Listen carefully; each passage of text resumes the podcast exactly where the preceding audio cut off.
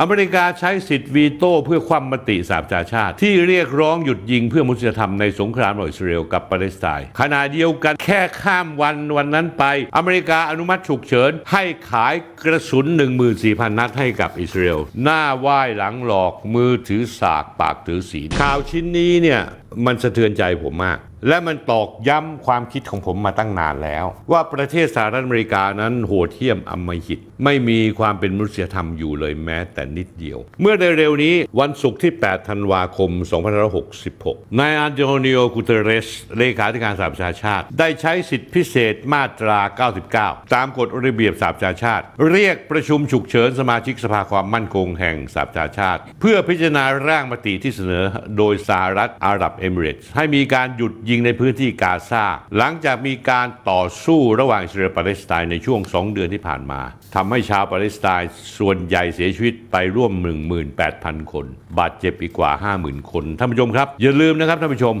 18,000 ที่เสียชีวิตไปนั้น ส่วนใหญ่แล้วจะเป็นชาวปาเลสไตน์ที่ไม่มีทางต่อสู้ใด ๆ ทั้งสิ้น เพราะถูกอิสราเอลใช้เครื่องบินทิ้งระเบิดทำลายโรงพยาบาล ทิ้งระเบิดทำลายค่ายผู้ลี้ภัย และที่ตายส่วนใหญ่จะเป็นเด็ก คนแก่และผู้หญิง ปัจจุบันสมาชิกสภาความมั่นคงอเมริกามี 15 ประเทศ มีสมาชิกถาวร 5 ประเทศ มีจีน ฝรั่งเศส รัสเซีย อังกฤษ และอเมริกา สมาชิกหมุนเวียน 10 ประเทศ คือแอลเบเนีย บราซิล เอกวาดอร์ กาบอง กาหน้า ญี่ปุ่น มัลตา โมซัมบิก สวิตเซอร์แลนด์ และสหรัฐอาหรับเอมิเรตส์ ท่านผู้ชมรู้ไหม ผลการลงมติชาติสมาชิกทั้งหมด 13 ประเทศ ยกมือให้เพื่อเปิดทางมนุษยธรรม ยกเว้น 2 ประเทศ คืออังกฤษ อับอายขายหน้ามาก แต่ไม่กล้าขวางอเมริกางดออกเสียง ก็สรุปง่ายๆคนที่คัดค้านมีสิทธิ์วีโต้ด้วยคืออเมริกา เพราะอเมริกาเป็นสมาชิกถาวรของคณะมนตรีความมั่นคง สามารถใช้สิทธิ์วีโต้ได้ท่านผู้ชมครับ ผมฟังเรื่องนี้แล้วผมทุเรศมาก อเมริกาใช้สิทธิ์วีโต้เพื่อความมติสหประชาชาติ ที่เรียกร้องหยุดยิงเพื่อมนุษยธรรมในสงครามระหว่างอิสราเอลกับปาเลสไตน์ขณะเดียวกันท่านผู้ชมแค่ข้ามวันวันนั้นไป อเมริกาอนุมัติฉุกเฉิน ให้ขายกระสุน 14,000 นัดให้กับอิสราเอลที่ใช้ในรถถัง อเมริกาแก้ตัวอ้างอิงว่าถ้าหยุดยิงแล้วเป็นการเปิดโอกาสให้มัสควบคุมส่วนกาซาเขาบอกว่าวอชิงตันอยากเห็นสันติภาพที่ยั่งยืนบนพื้นฐานทางออกสองรัฐคู่ขนาน แต่อ้างว่าฮามาสไม่ปรารถนาในหนทางนั้นไม่ใช่ท่านผู้ชม ต้องการให้มีสองรัฐ แต่อเมริกาขายอาวุธ ส่งอาวุธ ส่งเงินส่งทอง ไปช่วยอิสราเอลตลอดเวลาไม่หยุด ยังหน้าด้านพูดอเมริกาสนับสนุนในความพยายามยุติความขัดแย้งโดยเร็วที่สุดที่จะเป็นไปได้ และช่วยอำนวยความสะดวกแก่การป้อนความช่วยเหลือด้านมนุษยธรรมเพิ่มเติมเข้าสู่ฉนวนกาซาแต่ในที่ประชุมพอยกมือ ตัวแทนสหรัฐอเมริกานายโรเบิร์ตวูดประจำสหประชาชาติกลับลงมติขวางสันติภาพซะอย่างนั้น จากการสนับสนุนออกนอกหน้าของสหรัฐอังกฤษทำให้นายกีลาดเออร์คารทูตอิสราเอลประจำสหประชาชาติ แสดงความยินดีที่มตินี้ตกไป โดยกล่าวหาเลขาธิการสหประชาชาติ ว่าบิดเบือนศีลธรรม แสดงว่านายกูเตเรสมีอคติต่ออิสราเอลเรียกร้องนายกูเตเรสลาออกจากตำแหน่งเลขาธิการสหประชาชาติด้วย ทูตอิสราเอลคนนี้ประจำสหประชาชาติ คือคนที่เปิดคลิปวิดีโอสะเทือนใจกลางที่ประชุมสมัชชาใหญ่ เป็นภาพที่อ้างว่ากลุ่มฮามาสพยายามตัดศีรษะแรงงานไทยขณะที่บุกโจมตีอิสราเอลเมื่อ 7 ตุลาคม นอกจากนั้นแล้วนายเบนจามินเนทันยาฮูนายกรัฐมนตรีอิสราเอลก็ยังชื่นชมอย่างน่าไม่อายถึงแสดงจุดยืนที่ถูกต้องของสหรัฐ จริง ๆ แล้วท่านผู้ชมครับสหรัฐอ้างข้างๆคูๆเขาไม่ให้ค่ากับสหประชาชาติเลย โดยอ้างว่าผลการหยุดยิงจะให้ประโยชน์กับฮามาสฝ่ายเดียว ไม่ได้คิดถึงประชาชนชาวปาเลสไตน์ที่ถูกกลุ่มอิสราเอลและฐานอิสราเอลนั้นทำร้ายทำลายเข็นฆ่าด้วยการทิ้งระเบิด ยิงด้วยปืนรถถัง โรงพยาบาลทั้งหลายโรงพยาบาลต้องพังพินาศฉิบหายคนต้องตายเป็นเบื่อ สิ่งที่อเมริกาต้องการคือหนึ่งต้องการให้มีการประนามการโจมตีการก่อการร้ายเมื่อวันที่ 7 ตุลาคมของฮามาสต้องการ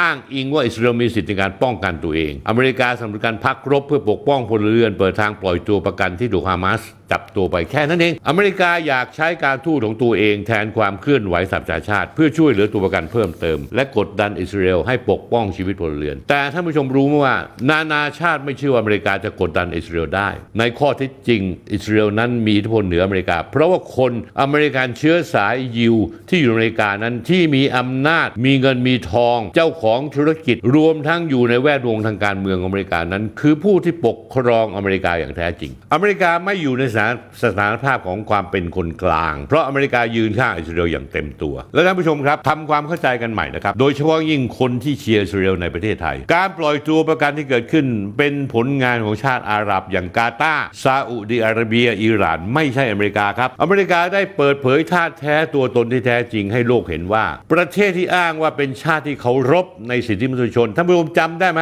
ไอองค์กรสิทธิมนุษยชนที่อเมริกาใช้เป็นเครื่องมือเที่ยวไปโจมตีมณฑลซินเกียงของจีน หรือเข้ามายุ่งเสือกในเรื่องของประเทศไทยและหลายประเทศทำตามนโยบายอเมริกาที่เป็นอ้างว่าชาติตัวเองเคารพสิทธิมนุษยชนพิทักษ์สันติภาพ แต่เมื่อเหตุเกิดกับอิสราเอลและฮามาสซึ่งมีเป็นผู้มีเบื้องอำนาจเบื้องหลังการเมืองในวอชิงตันอเมริกาแสดงท่าที่อย่างชัดเจน ว่าสนับสนุนอิสราเอลอย่างสุดริมทิมประตู ไม่มีข้อจำกัด ละทิ้งศีลธรรมไปหมดเลย นับตั้งแต่ความขัดแย้งระหว่างอิสราเอลและปาเลสไตน์ปะทุกันเมื่อ 2 เดือนก่อน อเมริกาได้ขวางมติของสหประชาชาติ ที่ได้รับการสนับสนุนประเทศต่างๆ ทั่วโลกไปแล้วหลายายต่อหลายครั้ง จนกระทั่งกลางเดือนพฤศจิกายน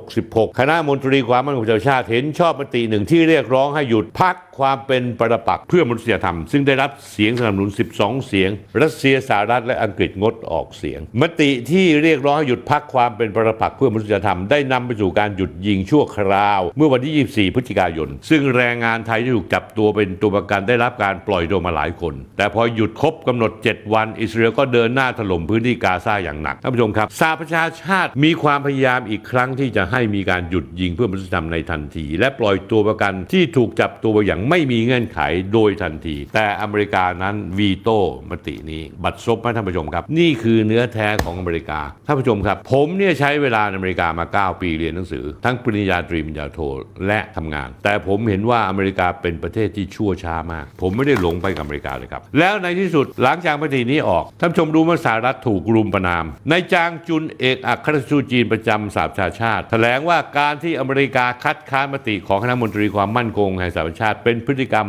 หน้าไหว้หลังหลอกมือถือสากปากถือศีลทูตจีนผู้นี้ครับท่านผู้ชม รู้สึกผิดหวังเสียใจอย่างมากที่อเมริกาขัดขวางมติดังกล่าวคำแก้ตัวอเมริกาเป็นเรื่องไร้สาระ เพราะสหรัฐลงมติ เปิดทางให้เดินหน้าสู้รบต่อไป ขณะเดียวกันก็อ้างว่ามีความห่วงใยต่อชีวิต และความปลอดภัยของประชาชนในกาซาให้ความสำคัญกับมนุษยธรรม นี่เป็นพฤติกรรมที่ย้อนแย้งในตัวเอง ส่วนนายไอยมันซาฟาดี รัฐมนตรีต่างประเทศจอร์แดนบอกว่า การที่คณะมนตรีความมั่นคงแห่งสหประชาชาติ ล้มเหลวในการเห็นชอบร่างมติ เท่ากับเป็นการมอบใบอนุญาตอิสราเอลในการเดินหน้าสังหารฆ่าล้างเผ่าพันธุ์ชาวปาเลสไตน์ในกาซาต่อไป ประธานาธิบดีเรจิปเออร์โดกันแห่งตุรกีวิพากษ์วิจารณ์มติ มนตรีความมั่นคงสหประชาชาติอย่างรุนแรงว่าองค์กรนี้กลายเป็นผู้ปกป้องอิสราเอลไปแล้ว เรียกร้องให้มีการปฏิรูปคณะมนตรีความมั่นคงแห่งสหประชาชาติ เออร์โดกันพูดอย่างนี้ครับ โลกมีขอบเขตใหญ่โตมากกว่า 5 ชาติ สมาชิกถาวรของคณะมนตรีความมั่นคงแห่งสหประชาชาติ อันประกอบด้วยจีนฝรั่งเศส รัสเซียสหราชอาณาจักรและอเมริกา ซึ่งมีสิทธิ์วีโต้มติของความมนตรีคณะมนตรีความมั่นคงสหประชาชาติ ทั้งหมดนี้มาดูความหน้าไหว้หลังหลอกอเมริกา ในเวลาที่ใกล้เคียงกับทูตสหรัฐลงมติยับยั้งมติหยุดยิงคณะมนตรีความมั่นคงสหประชาชาติ กระทรวงการต่างประเทศอเมริกาได้แจ้งต่อสภาคองเกรส ในวันศุกร์ที่ 8 ธันวาคม 2566 ว่าได้กาขายกระสุนอาวุธปืนรถถัง 120มิลลิเมตรอนุภาพสูงถึง 13,900 กว่าเกือบ 14,000 นัด อุปกรณ์เกี่ยวข้องอีก ท่านผู้ชมครับ กระสุนรถถังที่ขายอิสราเอลจะมาจากคลังแสงอเมริกา อิสราเอลจะใช้ในการป้องปรามภัยคุกคามต่างๆ ในภูมิภาคไม่ใช่หรอกครับ ในข้อที่จริง อิสราเอลจะใช้ในการทำลายล้างฆ่าล้างเผ่าพันธุ์ของชาวปาเลสไตน์ท่านผู้ชมครับ แม้กระทั่งศาลอาญาระหว่างประเทศ ICC ใบกิน ดูดาอิสราเอลเข็นฆ่าปาเลสไตน์นอกจากคณะมนตรีความมั่นคงแห่งสหประชาชาติแล้ว ที่กลายเป็นเสือกระดาษไม่สามารถพิทักษ์สันติภาพได้ตามปณิธานของการก่อตั้งองค์กรแล้ว อีกหน่วยงานหนึ่งเผยท่าแท้จากการนิ่งดูดาย ปล่อยอิสราเอลเข็นฆ่าชาวปาเลสไตน์คือศาลอาญาระหว่างประเทศ หรือที่เรียกว่า ICC สัปดาห์แรกหลังจากเกิดสงครามอิสราเอลและปาเลสไตน์นายคาริมขานอายการของศาลอาญาระหว่างประเทศสัญชาติอังกฤษอย่าไปหลงที่ชื่อนะครับเป็นคนอังกฤษ ออกแถลงเตือนอิสราเอลว่าการขัดขวางการส่งความช่วยเหลือเข้าไปยังพื้นที่กาซาอาจจะเป็นอาชญากรรมตามรัฐธรรมนูญกรุงโรมว่าโดยสารอาญาระระหว่างประเทศ แต่หลังจากนั้นในวันที่ 29 ตุลาคม เขาเดินทางไปยังพรมแดนระหว่างอียิปต์กาซาเขาแถลงต่อผู้สื่อข่าวโดยเนื้อหาส่วนใหญ่กับดันไปเน้นที่การโจมตีของกลุ่มฮามาสในวันที่ 7 ตุลาคม ทั้งที่ยังไม่มีการสืบสวนที่เป็นสระว่า สิ่งที่ว่ากันว่าเป็นการโจมตีของฮามาสเป็นชนวนศึกครั้งนี้นั้นเป็นเรื่องจริง หรือว่าเป็นแค่ตอบโต้ต่อการเข้าครอบครอง ดินแดนอย่างผิดกฎหมาย และการฆ่าล้างเผ่าพันธุ์ชาวปาเลสไตน์ของอิสราเอลที่ดำเนินมานานกว่า 70 ปีท่านผู้ชมครับ เรามามองย้อนหลังไอ้สารบ้านนี่หน่อย ย้อนหลังไป 2 ปีเกือบปีที่เสือบ 3 ปีแล้วมีนาคม 2564 ICC